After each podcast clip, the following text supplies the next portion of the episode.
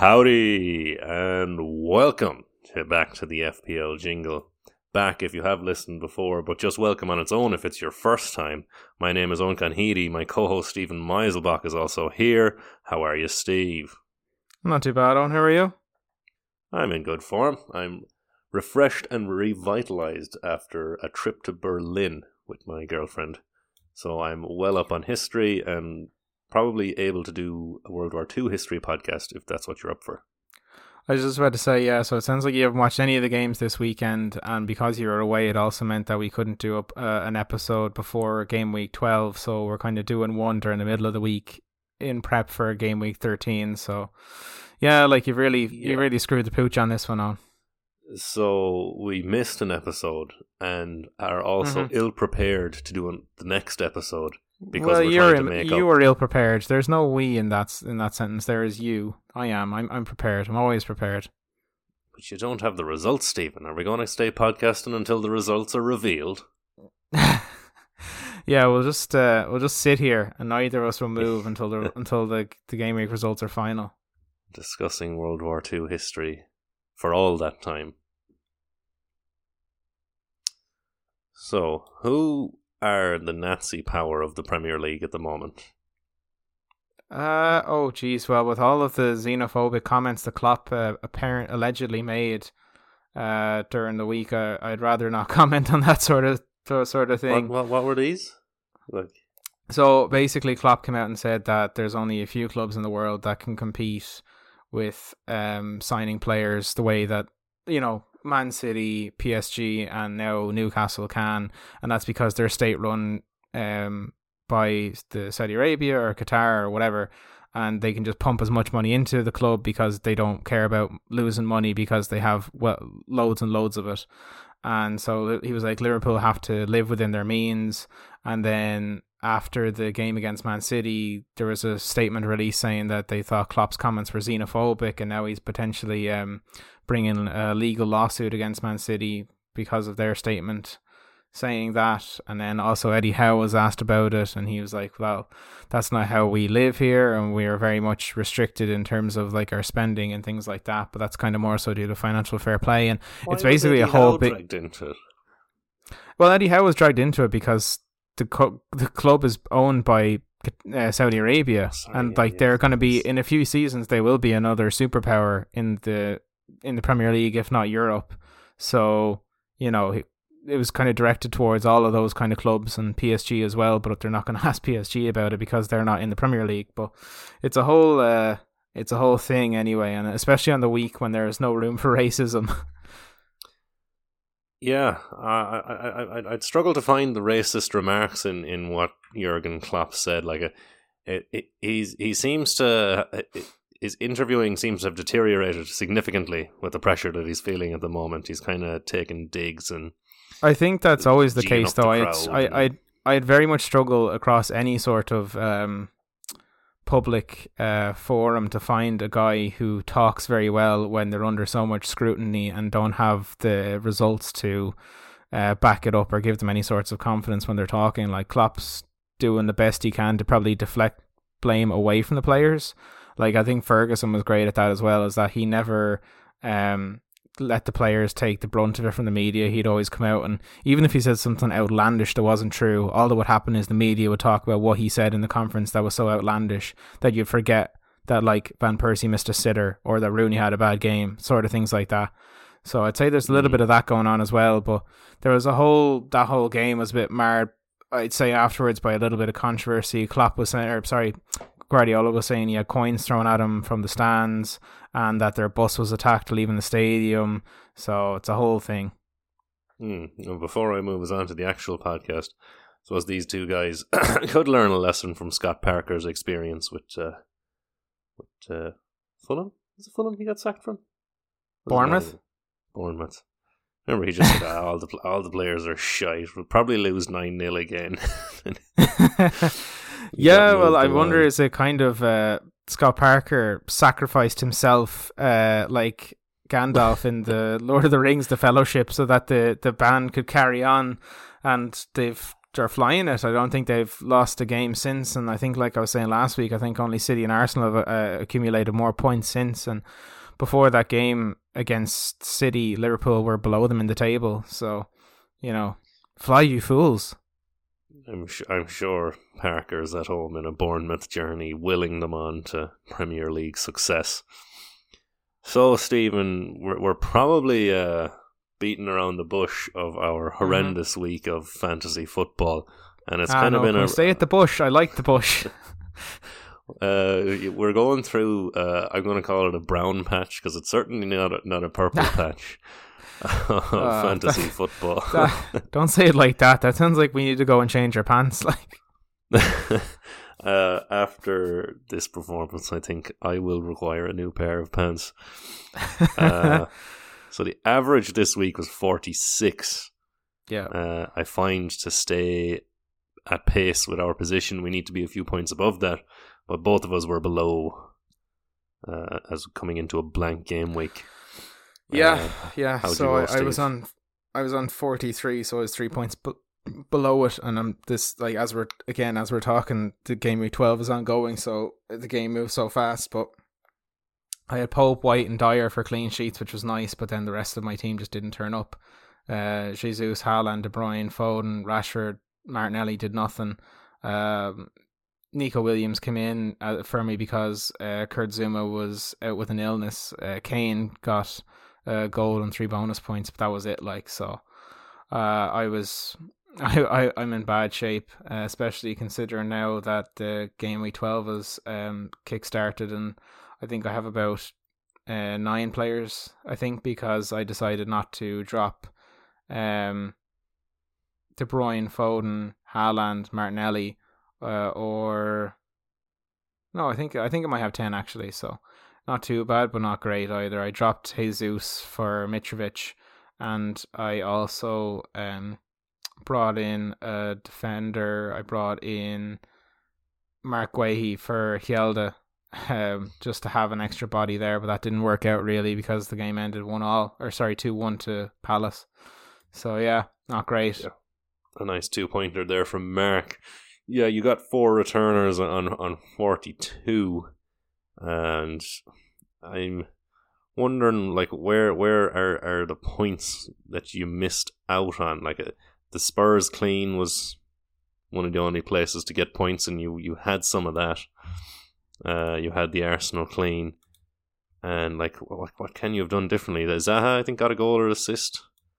Um, uh, no, that game finished nil nil with Leicester, so that was that was nothing. There was nothing doing in there. Uh, Ivan Toney got a double. Uh, Mitrovic scored. Uh, Neves scored from the spot. Uh, I think Declan Rice scored for West Ham. Newcastle and Manchester game was nil nil. Arsenal, uh, Saka and Odegaard combined for a goal there. Chelsea won through Mason Mount and then Salah. So, you know, there's there's a couple, but I mean, at this stage in the season, everyone's going to have a lot of Man City and, and Liverpool. Yeah. Sorry, Man City, a bit of Liverpool, and then Arsenal. So and it Saka that hurt us. Maybe, yeah. Saka. But I mean, yeah, because you, you look around and you're like, well, Bournemouth had Solanke, Fulham had like Mitrovic, Toney, Kane obviously scored a goal, and then like it's Saka and Mount and Salah. Like there's not, yeah, there's not much.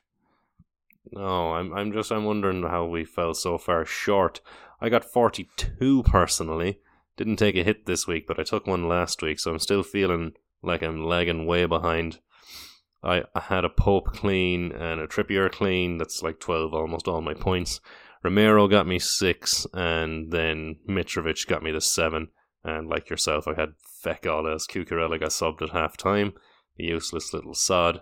Guéhi and Andreas stayed on my bench with a total of 12 points. Also, Ward had 6 points on my bench as well. So, uh, yeah, had I not had I not made moves, the move for Cucurella and Guéhi came in, that would have been nice, but it wasn't to be. Uh, yeah, 42. I see you have a I see you have a small list here on of players that you'd like to um, have a moan about. So if you want to do that now, I'd say just do it now while the floor is yours yeah, I'd like to have I, I have a gripe uh, with with fantasy football over the last three to four weeks. So I made I made big big moves a long time ago. I, I got what to do. Got got rid of Cancelo, Kulusevski, and Bailey, and brought in Maddison, Zaha, and Guéhi at the time. And mm-hmm. Guéhi has I think stayed on my bench all the time, or else got a two pointer. Zaha, in fairness, has returned twice. Maddison did shag all and got two yellow cards and got himself suspended for the week that I fucking brought him in for. so I'm quite upset with all those. Uh, in that time, Kulusevski, Patterson, Bailey, Reece James, and Aleksandar Mitrovic also got injured. So those are my excuses.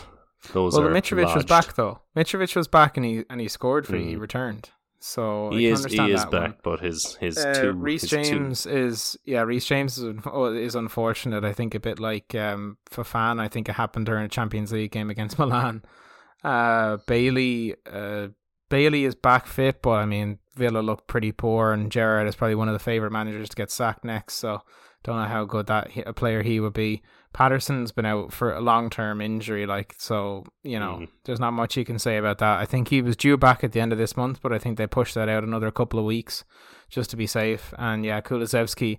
Uh, Kulusevski, I feel you have a right to feel aggrieved because he came back from international duty and they said it wasn't too bad and he hasn't played since. And they say he's basically day to day. So, but I think we're Richarlison out injured now. They'll probably try and rush him back a bit. Yeah, I, I kind of heard Conte's comments where he was saying like maybe Perisic will play in a front three, or maybe Moura or mm. Gil will get a game. I'm sure we'll see Gil up top. Bryan Gil will not get a game. He's got, Bryan Gil should said, not get a game for Spurs. Conte said Gil is an option, uh, uh-huh, but sure that they did. might play two up top. He also said that Matt Doherty wasn't an option because he didn't think because he wants to try and win games, and then Matt Doherty started the game and they won. So and like Matt Doherty came off as a sub, and I swear to God, Conte gave him like the biggest hug and like talking to like it was it was it was like he, he was elated. Like I don't know if this has ever happened to him, but it's like when your dad feels proud of you. No. No, no, no, that doesn't happen. Not, not to yeah, real I didn't people. think so. Yeah, um, me neither. Me neither. So I, I, I feel like, uh, anyways, over the last few weeks, fantasy football has just gotten away from me. Basically, it yeah. started with saying, "Look, well, we, we, we, we had the the wild card there. What was it? Oh yeah, we used the wild card back in week nine or something. Or uh, yeah, which I think was smart. I still stand by that. I do, but I at the time said I'm going to drop Saliba. Going to drop one Arsenal player because I have six Arsenal City players, and I'm going to work my way towards the blank game week. Saliba goes and scores a goal, and then another week goes by, and I say, well, I'm gonna still I'm going to stand by the decision I made. I'm going to drop Cancelo. Two defenders are not going to score goals just because I fucking drop him. Cancelo goes and scores a fucking goal. And, and then I bring in I, Ma- I bring in Maddison because it makes sense, and then he's suspended, and and, and didn't bother getting in Kane, when Mitrovic got injured, and Jesus fucking Christ, it's been bad decision after bad decision now for a while. Yeah, yeah, and that's kind of why um, I'm in a similar position, like because I'm looking at my team and I'm thinking, geez, well, if I got rid of Pope, I could bring in, I could maybe bring in Kepa for him. That'd free up a bit of money. I could maybe get Cancelo back in. Uh, maybe get rid of Rashford now that he's out of the rotation. Maybe bring in someone like Eze, or if the money is there, maybe Zaha. Get um, you know, there's so many moves that I would like to make, and maybe that's a topic we'll get onto later in terms of like the free hit.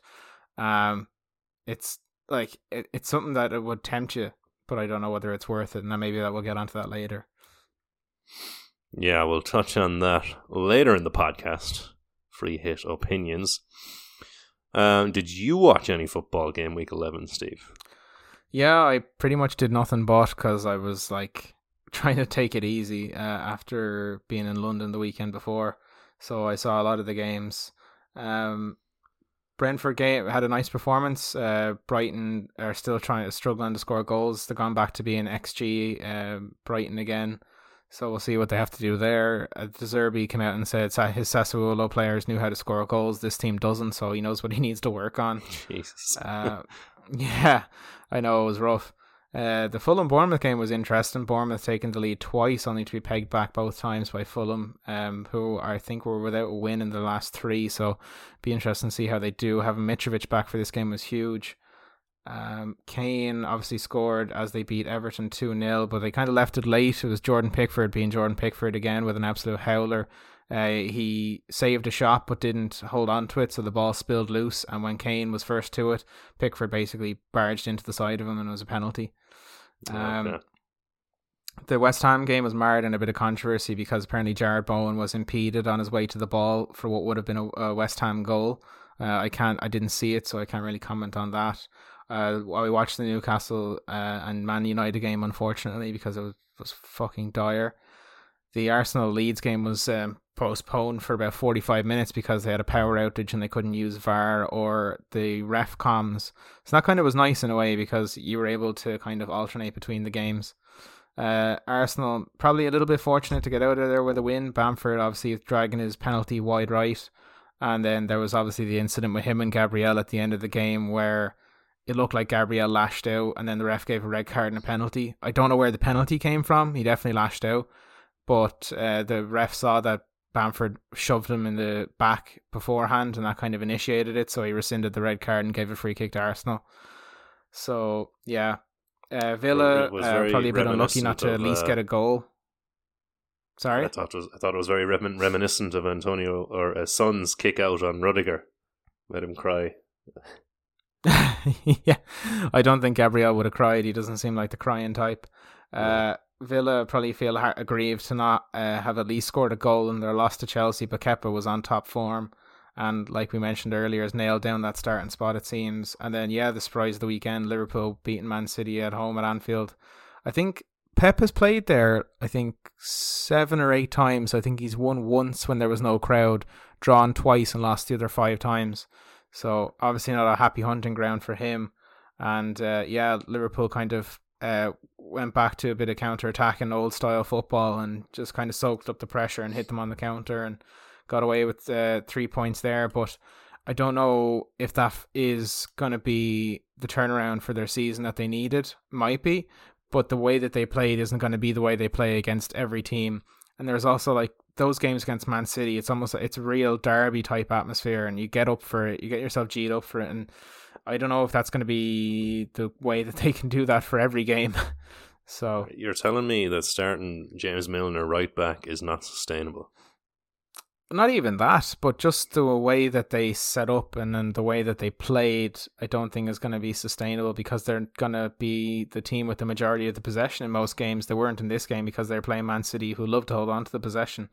And I think uh, Guardiola's come, even come out and said that uh, he doesn't really like it unless his team can string about 15 passes together in one sequence. So, like, imagine that, like, what they're doing on the training ground. So, um, yeah.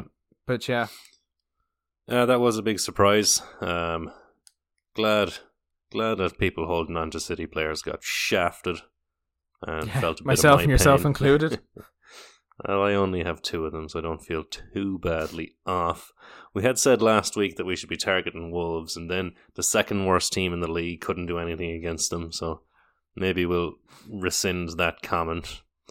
Um, yeah, a, few interesting things. You, you, mentioned Kepa. I think we'll be talking about him later in the pod. Uh, the Man United forwards didn't do anything against Newcastle, although they do have a highly rated defence. And um, what a, a lot of talk has come out, uh, I suppose, after Crystal Palace have already won this week, uh, game week 12. But uh, mm-hmm. they've had a, a, convincing game against Leicester, drew with them nil nil. And I think this season they've only lost to Chelsea, City, and Arsenal. So yeah, I think their their they're, they're on the, up. the league table probably doesn't re- reflect their performances in the league. I would say, um, like yeah, they they beat Wolves, beat Leeds, drew with Leicester, lost to Chelsea, drew with Newcastle, who look like a very good side, drew with Brentford, lost to City, beat Villa, drew with Liverpool, lost to Arsenal. So like they've played four of the top six teams in that in that run of ten games, and they've lost three of those, drawn one, and then they've won their other couple and drawn the others. So like they're yeah. they're doing pretty good, and more importantly, I think if you look at the um, the fixtures they have coming up, like um, Everton, Southampton, West Ham, Nottingham Forest. They have a very nice run in before the winter break. Yeah. So I think later in the pod we'll be talking about who you might pick up out of that Crystal Palace team. Um, before we go to the break, Stephen, the bankers didn't really go our way this week. Uh, no, the the bank got well and truly raided. uh, there, there's nothing, nothing left. I think there might be a, I think there might be a euro on the floor there. Um, but I'm not. I'm afraid to go over to it in case it's one of those pranks where they glue it to the floor. That's Um, basically what's going to happen here. Yeah. Surprise of the Uh, week was Emmanuel Dennis. yeah, well, a uh, sure. Hotly yeah, I mean, maybe, yeah, hotly tipped by uh by Mr. Conheedy, who shall remain nameless. Otherwise, it's like that thing in The Simpsons. Is like uh, Oh, we'll uh, see. Lisa S. No, no, that's too obvious. Uh, L. Simpson. uh, um, Haaland blanked. Uh, Kane returned. Jesus blanked. And then you went for Dennis, who surprisingly blanked. I think he was subbed off before uh, they missed a penalty. So he, you imagine was he might close. have taken. He might have taken that if he was on the field, but we don't know who their natural penalty taker is. And then I went with Bowen, who apparently would have had a goal if it wasn't for the ref getting in his way. So could have been The ref- worse. The ref should have, in his honor, had, like had a pop. Just you know to leave Yeah. to make it fair. Do you think he went Shearer as he as he would have done it? No, I'd say he'd roar Bowen because you know, he's has to embody the player that he's shooting for. Oh, is that Um, it? So probably in the future, ignore this section of the podcast if you can, because we're going to be approximately twenty percent right. I know. uh, I will a- say it was a that in fairness week. to us, yeah, it was, it was a wild, week, fucking uh, week. and we've been pretty good in them previously. So I'm gonna give us a pass on this week. But yeah, if we have another bad performance, I think really need to take a long hard look in the mirror. Doing cocaine. Uh, well, yeah. I mean, I wasn't gonna mention that part on the podcast. Long night of staring in the mirror. Uh, okay, we're gonna go to an ad break and um, see how we get on. After that, we we're going to look at game week thirteen as game week twelve still unfolds. We'll do another section of bankers and outside picks that you shouldn't listen to, and we're going to take some twist questions and such from Twitter. I'll see you soon.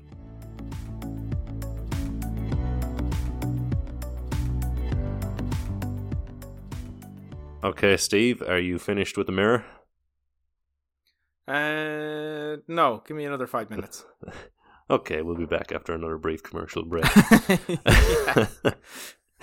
Um, game week 13 is not upon us. It's actually still game week 12, but it's going to be back in action. I'm I, I'm I'm very much feeling like a hit coming into this week because we'll have that blank of Man City and Arsenal over, and we have some cracking games for where a lot of points are on offer. I would say Liverpool play Forest, one of the worst teams in the league. City play Brighton, uh, who are struggling for form after their change in manager. Uh, Chelsea play United, so that's not an easy one to predict, but just a nice game. Uh, Arsenal will face Southampton and surely get a result there. And I do think Kane is going to get something against Newcastle, although it might be tougher for them to maintain the clean sheet there. Certainly, uh, uh, points on offer this week, Steve.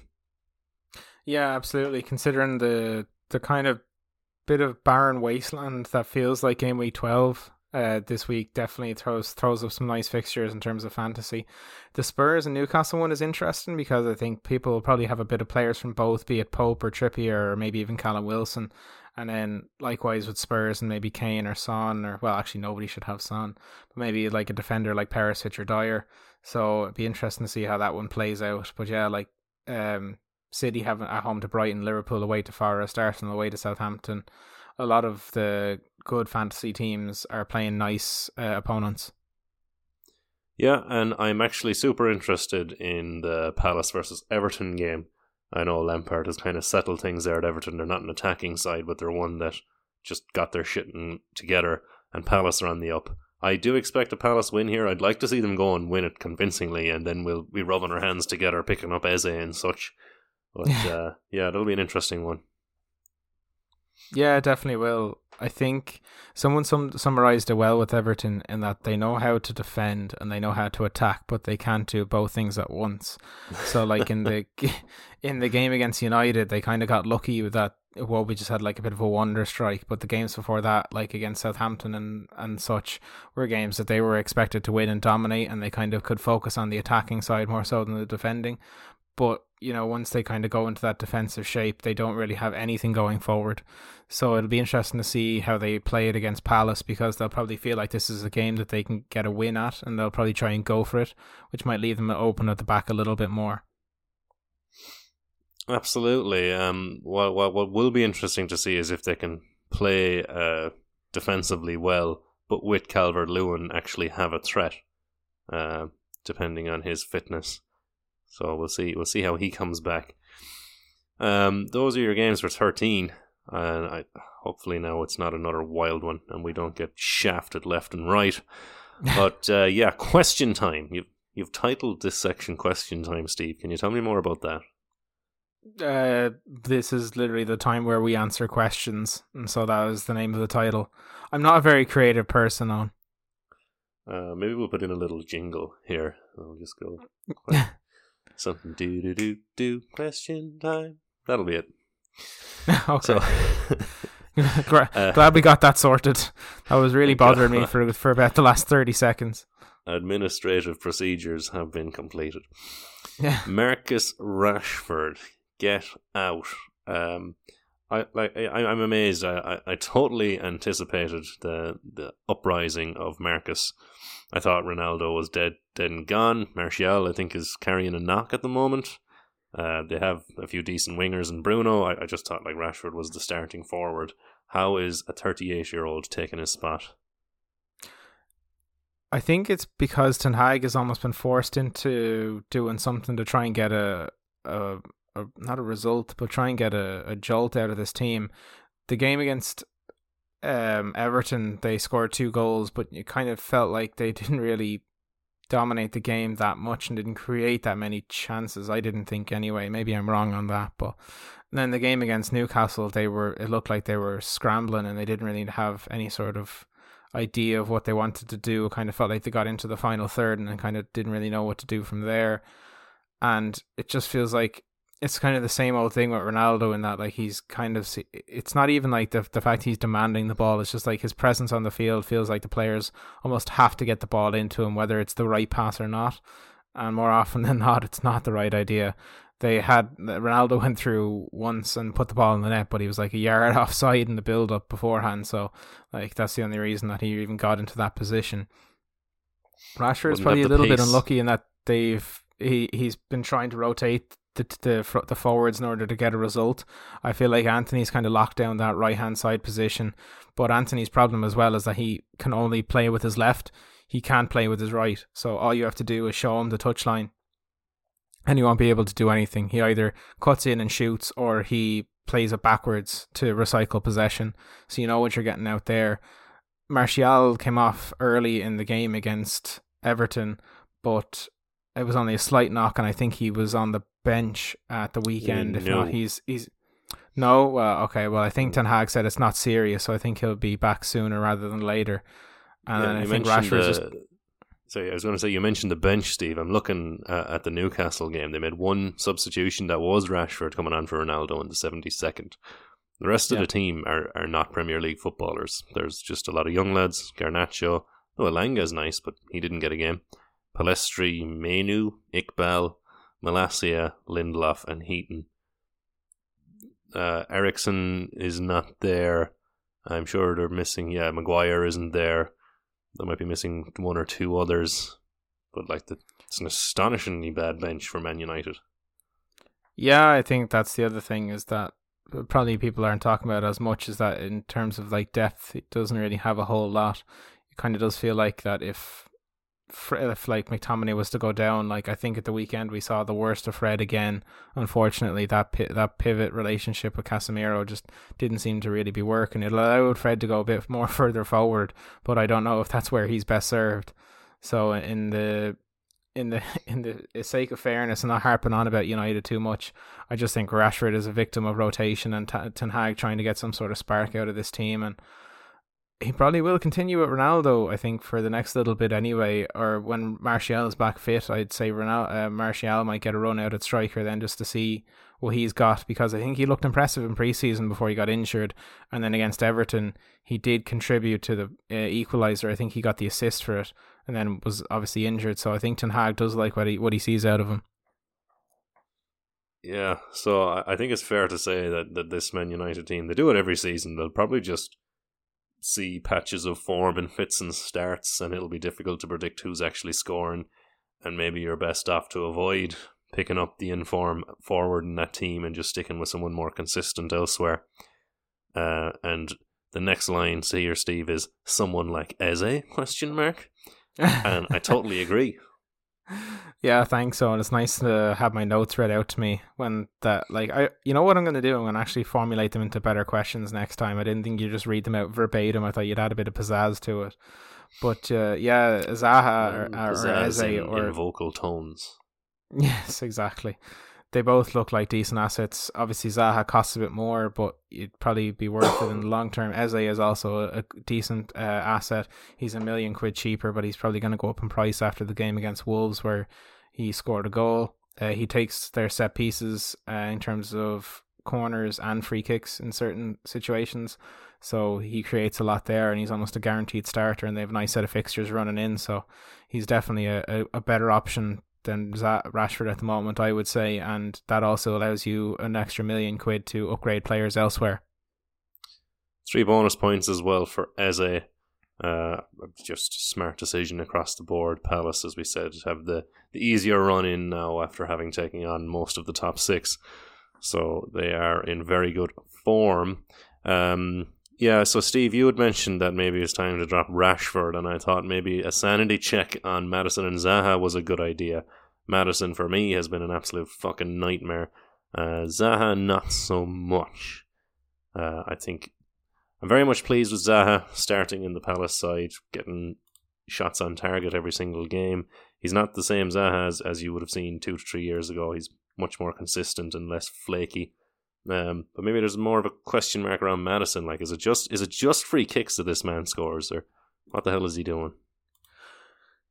It's I so I never really liked the idea of picking up Maddison because it felt like he was just outperforming the team's performance, if that makes sense in any way. I thought he was. I thought that the team. Yeah, exactly. A little bit like Grealish in the fact that everyone else around him was playing so poorly, but he would just kind of do something himself to make up for it. But that's kind of dried up in the last uh, few weeks. The game against um, Palace was a, a nil nil, and then the, they lost to Bournemouth despite going a goal up.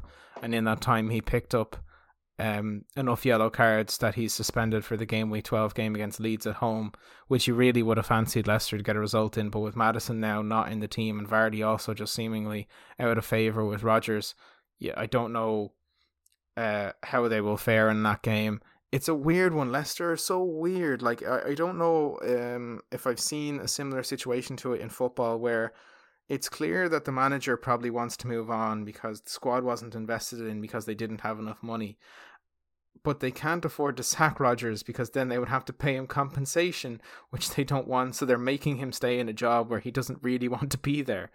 So he's trying to turn things around, but it feels like it's almost half heartedly. And I don't know, I just feel that's what I kind of the vibe I get from this Leicester team. It feels like they're just going through the motions to try and survive the this season and, and, and rebuild next season maybe. That is the rumor that's flying about is that is that Rodgers is in his job because they can't afford to sack him. Uh, and yeah, like clearly there was a lot of discontent and yeah, weird weird is the word because it's hard to say what the hell is going on. Like it's hard to say that, despite having produced one or two results over let's say the last 5 weeks you you can't point out decent players that you'd like to have in your fantasy football team, and you can't, you've no idea how next game week is going to go. You yeah. know they're probably going like, to concede, and they might still win. Like they're going to play Leeds tonight. They're going to play Wolves away at the weekend. They've got City at home, and then they've got Everton away and West Ham away before the winter break. Uh, like the Wolves game potentially, and the Everton game as well. But I mean, I don't know. They kind of feel like throws of the dice. Like it kind of feels like those are 50-50 games, whereas before you'd you almost say they were bankers to win those ones. I just don't know. It's a bit like Forest uh, when they gave um, the manager that new contract, even though they're arguably have the worst team in the league in terms of like performance. I think they've conceded the most goals of anyone in the league this season, and they don't look like scoring any. And yet they've given him the new contract, so they can't really afford to sack him because the compensation to pay him out will be huge. Um, but then if the fans start, you know, given out and everything, there's nothing really they can do. Their hands are tied, so it sounds like he's going to be there whether they stay up or get relegated. So it's yeah, it's just a weird one. I agree with that. Uh, tough one to get wrap your head around. Uh, next up, Steve, we're, we're going to talk about rebuilding for those of us that did drop Man City and Arsenal players, the likes of me. Uh, this week, some of some people might only have three. I only have four. Others will still have five and six, and, and won't be in a position where they need to be making multiple transfers to get back mm. into a competitive side next week. Um, I'll kind of share my plan that I want. I have Martinelli, Jesus, De Bruyne, and Haaland. I think, yep. I think maybe Saka is better than Martinelli, and maybe Foden's better value than De Bruyne. I think I pretty much have the most necessary players there already. I'm very much feeling like a hit to get in both Saka and Foden. Uh, I could see myself dropping Maddison and maybe Fulham's Andreas, although then that would require me to make a third transfer and a minus eight. It probably won't happen. I'm happy mm. with hmm. Zaha. Certainly, I'll be dropping Maddison for at least at least uh, a Foden. Hard to decide whether I'd go for Foden or Saka if I just do the one transfer. Um, but, but would you agree? Absolutely necessary to get back up to, to six of those players. I'd say if minimum five. Yeah, I think if you have the Man City defender of either, well, pretty much Cancelo. I think if other than Cancelo, I think it's a toss up who plays week in week out. Now the Walker's out injured long term. Maybe an Arsenal defender in there. I have Ben White, for example. Uh, Martinelli, I think, is transfer is fantasy gold, so I, I I'm going to hold on to him. Uh, I have De Bruyne, I have Foden, I have Haaland. So those are my City three. Um, yeah, that that's kind of where I'd be going. I think Saka, especially because um, the form he's in, he takes the penalties. I think he's a great guy to get in if you can afford him. And me personally, I'll probably be bringing back in Jesus. I have Mitrovic there, but after not maybe not this week, but the following week when I have two tra- two transfers that I can use, I'll I'll make a couple of changes and bring Jesus back in. But Mitrovic will do for the time being. But uh, yeah, like that's um, that's a very strong midfield that you're talking about there. I think with like Foden, Saka, Martinelli. Absolutely, De Bruyne and Zaha, if I can afford it as well, will yeah. be fantastic. Uh, then for me, it'll pretty much be filling out the rest of the team with Crystal Palace, Crystal Palace and Newcastle players. Uh, I'll also be struggling away with Cucurella and his minutes and Mitrovic. Um, should we one, be one, thinking? Yeah, uh, yeah. Go on, Steve. I have another question for you after. No, I was going to say one thing. What should we consider is should we consider getting Kepa in for uh, the keeper slot, four point four, and he's almost a guaranteed starter for Chelsea now. It seems. Well, I have Cucurella, and I can tell you who I'd much prefer to have in my team right now is fucking Kepa Arrizabalaga. Um, I, I have no qualms with that. I think if either Mendy or Kepa put two decent games together, they'd have that spot nailed down for the third. Um, hopefully Kepa can just if Kepa keeps playing well, he's going to start every single Premier League game. I'm very very confident of that. How confident am I that he can stay playing well? Unsure, but uh, at the moment he is, and he's going to start. So get him in your basket. Yeah, it's the 10 items or less checkout in the supermarket. Uh, so many transfers I want to make, it kind of hurts. yeah, and I suppose that kind of leads us into the, the question that I had earlier on is that with all these transfers that we want to make, is the free hit uh, a viable option? Now, I, I, probably not because of the fact that we're we're still not into the real, I'd say, the real thick of it yet in terms of like the League Cup, the FA Cup, Europe, Premier League. So there's to be weeks where games have to be rearranged, or so there's to be blanks, and there's to be double game weeks and things like that are to happen. So you're probably better off waiting for something like that. But I mean, like you said there, you know, you were talking about so many transfers you want to make. I would potentially swap Pope for Kepa. Then that would free up a bit of money. Maybe upgrade like Dier to uh, Can- uh, Cancelo or maybe some other um, top defender. I already have three cities, so I couldn't really do that. But I could maybe upgrade Andreas to like Zaha. I could maybe get uh, Jesus in. Like you know, there's a lot of things you can do with the way things are in the in the in the league at the moment. I feel like defenders aren't premium defenders aren't worth the price. Like I uh, Cancelo oh. probably just purely because he's like the only guaranteed starter in that City backline that we know about, apart from Ederson, obviously. But like Trent, Robertson, no, like uh, you can get Ben White in and that Arsenal defense for four and a half. Uh, Guéhi or Joachim Andersen are like four and a half or four point four, and Palace have some nice fixtures coming up. So you can have a very uh, cheap backline for that'll that'll do the job. Yeah, um, totally. Um, uh, so I, I remember the point you're making about the defense. You start you started on the free hit and and then moved on to the solid players around the league. But I suppose to go back to the free hit comment, if you did free hit and had a decent team for game week 13, we said there's a lot of points on offer. But then if you go into game week 14, Arsenal play Forest, City play Leicester, Liverpool play Leeds, you're in the exact same position. Uh, it's it's the the free hit hasn't solved any of the problems. You, have just pushed it out a week, um, and I think Steve, you're right. I think rather than using it on this week where there's ten games being played and you might already have a lot of City and Arsenal players, maybe save it for a week where there's only four or five fixtures, or for example, there's 16, 17 fixtures uh, I think you'll be able to get a few more points out of the free hit then. Uh, I yeah. think that's a fair enough option. So, yeah, I'd agree with that. Yeah, we've we've we've been teasing for a long time now uh, about picking up Palace players. I mentioned I already have three of them. I have uh, Guéhi, Andersen, and Zaha, and I'd I'd I'd like more. Can I have more? Uh, I you you probably could, but I don't know whether that's really that good a good idea. You know, Guaita for four point five is probably good value.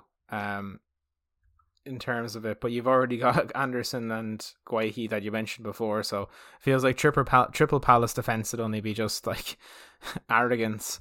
Really, uh, you've got the top performer for that team in Zaha, but Eze is very close behind him on four point six. He's actually gone up 0.1 since I last saw.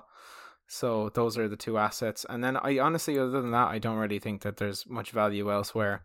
Edouard, maybe, but I I don't really fancy him. Uh, he's done okay since he moved from Celtic, but not consistent enough for me. Two goals and two assists so far this season. Um, and then he gets rotated with Mateta too much. I don't think he ever finishes a game.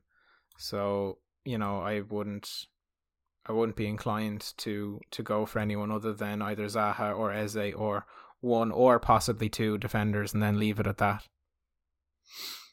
Yeah, um, so yeah, Edouard up top, as you mentioned, like only two goals. That's not really going to cut it. Uh, Eze is a real option. I have him in draft. Um, what's he on? Forty-seven points. He currently has. No, he only has the two goals and two assists, but that's enough from a five point six rated midfielder. I think you know yeah. you're not you're not paying that much money. Uh, Olise is pretty sexy too, but just doesn't play any games, so maybe stay away from him. Olise is starting to play. No, but in fairness to Olise now, he is starting to play a lot more games. Like if you look at his minutes uh, since week nine against Chelsea, ninety minutes, eighty four minutes. I think he came on as a sub against Leicester, but I think that's because they had the quick turnaround uh, for the midweek game where he played seventy nine minutes and in those five games he's gotten two assists. So what they've done is they've moved Olise out to the right instead of Jordan Ayew, plays Zaha on the left, and then Eze has kind of gone into the midfield along with Doucouré and Jeffrey Schlupp. So that's kind of where how they're playing at the moment, and it is working out well for them. Zaha and Eze tend to link up well on that left hand side the whole time, and then Olise does uh, kind of have free reign to get forward on the right.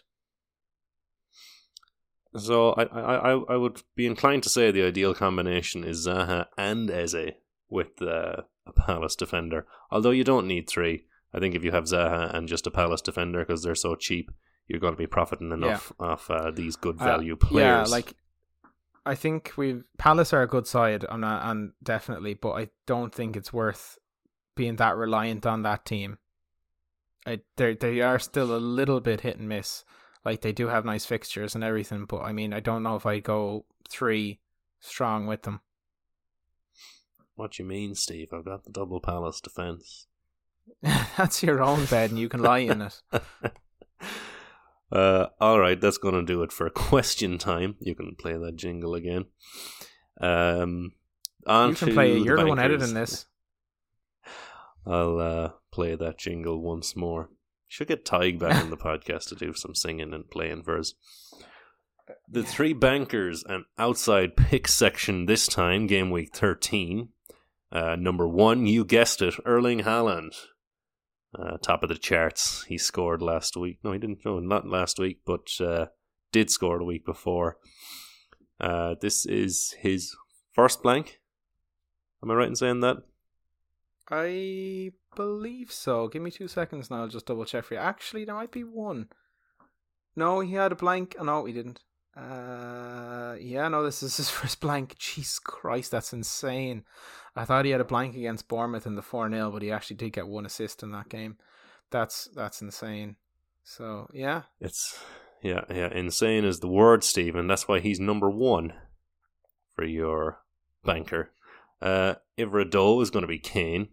I think he has max three blanks. Is that fair to say? Kane has played uh, every game this season and he's scored a goal in the last one, two, three, four, five, six games. Five games in a row, sorry. He scored in the last five games in a row and he's got nine goals so far this season. Which is like on course for like golden regular golden boot territory and were it not for Haaland just being an absolute machine, he'd probably be getting a lot more praise than he is at the moment. Had he scored in that West Ham game, he'd be on a 10 game scoring streak. So, yeah, two ridiculous like forwards. If they're not in your team, you're probably doing quite poorly, like myself, out at 700,000 rank. And then Steve hotly debated third in the bankers section. Um, yeah, Salah that was is, a, yeah that was a stands out. So yeah, we kind of had a bit of trouble over this, and so that's kind of why we've kind of chickened out in the end, I suppose, on and gone for like a a, a, a trio Top of players. Five. I personally, I personally went for Salah because I thought Liverpool, um, after the performance against City and having and being away to Nottingham Forest to have the worst defense in the league would probably be a banker. But I think you were a bit less inclined to get him in your team, and you were thinking someone more like Saka or Foden. Uh, yeah, the reason being that um, Salah's one goal against Manchester City following a fairly poor run of form doesn't undo everything. You know, it was, as you said, Steve, a derby atmosphere, and uh, he got he got the nice return in a very important game. But is he back in form? Is form a thing? I'm not so sure. Um, so that's why I would be more inclined to go for Saka or Foden for me, I suppose it was more realistic for me that I would have Saka or Foden in my team because of the price point. Um, but also, I'm not convinced that Salah is going to score. You have um, you have what what is it? The Jota and the Diaz injuries. Uh, you have yeah. Trent not playing at his full potential. You have Robertson just back. You have bad Liverpool still playing at the moment. So yeah, and just I'll just interrupt you there for a second, Owen, to say that it looks like Liverpool are going for like almost like a four-four-two is what FotMob has it down as.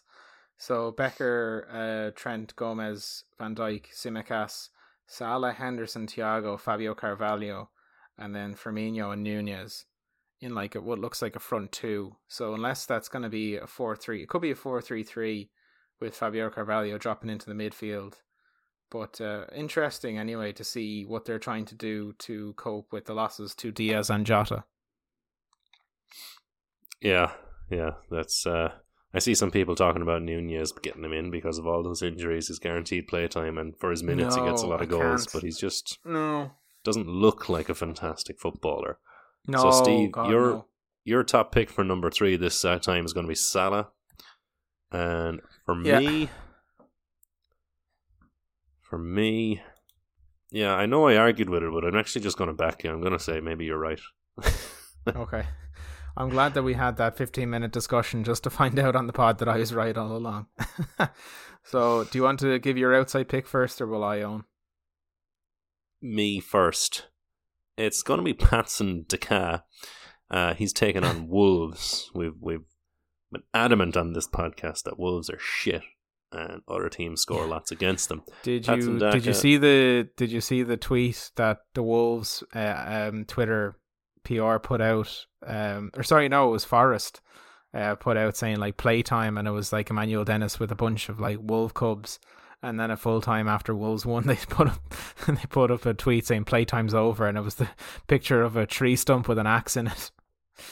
That was very good. Okay, I, I, I- you know what? I saw it and, and and I didn't pick up on the reference. I saw I saw the tree and I was like, "What the fuck does that mean?" But um, Forest I- I do- trees. I do There's like trees in a forest. I do like those spats. Not quite as good as Neal Maupay's "fuck those trees." Uh, Fuck them trees after Yeah. Bellerin, yeah. yeah, yeah. Yeah. Um, so mine's going to be Patson Daka. I know he's got the curly finger on the hour, but that is because they have Jamie Vardy on the bench, and every team in the world is going to give him twenty minutes, half an hour, regardless of his fitness. Um, got not going through like yeah, well, I was going to say not going through a bad patch of form, going through one of his best patches of form.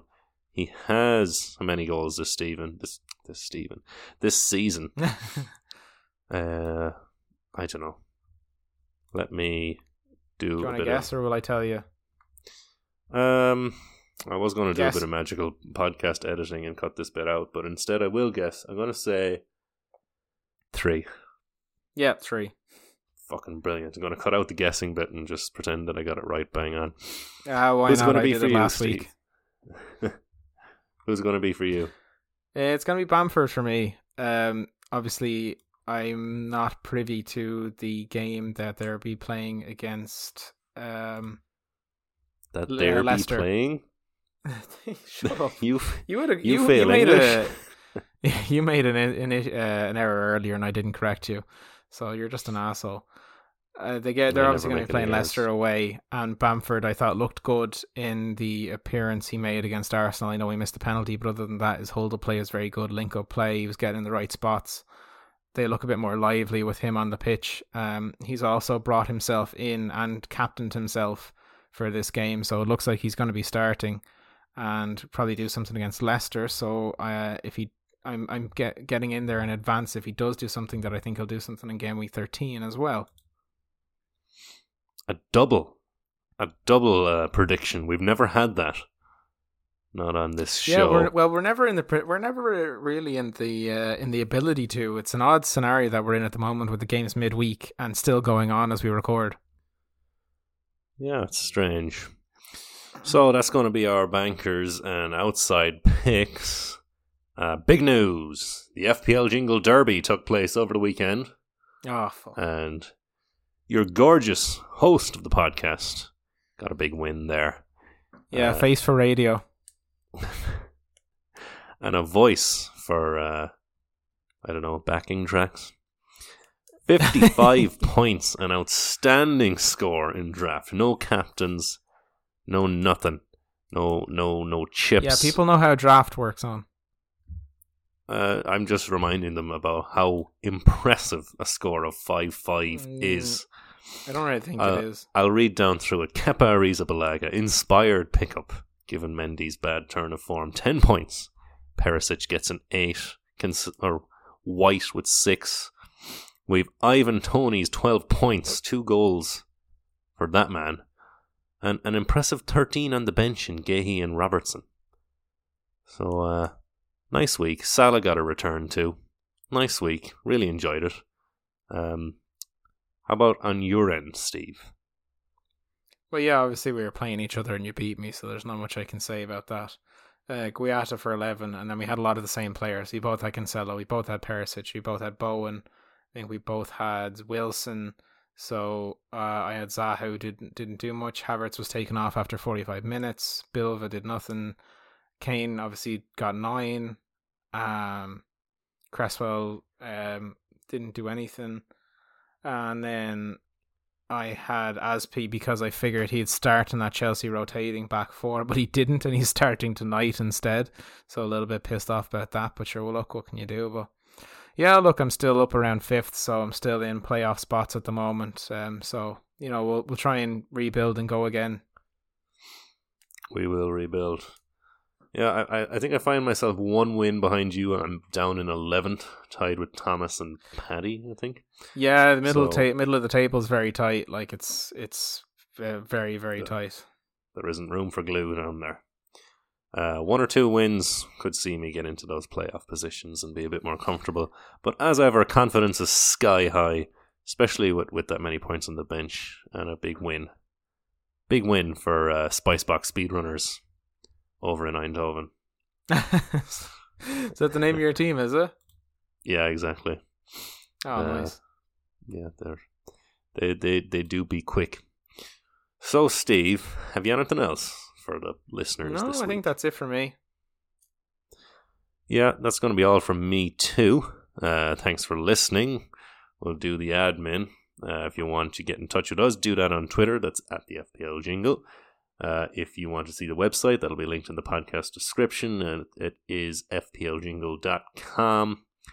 And what else? You can see our Discord. That'll be linked in the podcast description, where you'll get updates on when the episodes go live.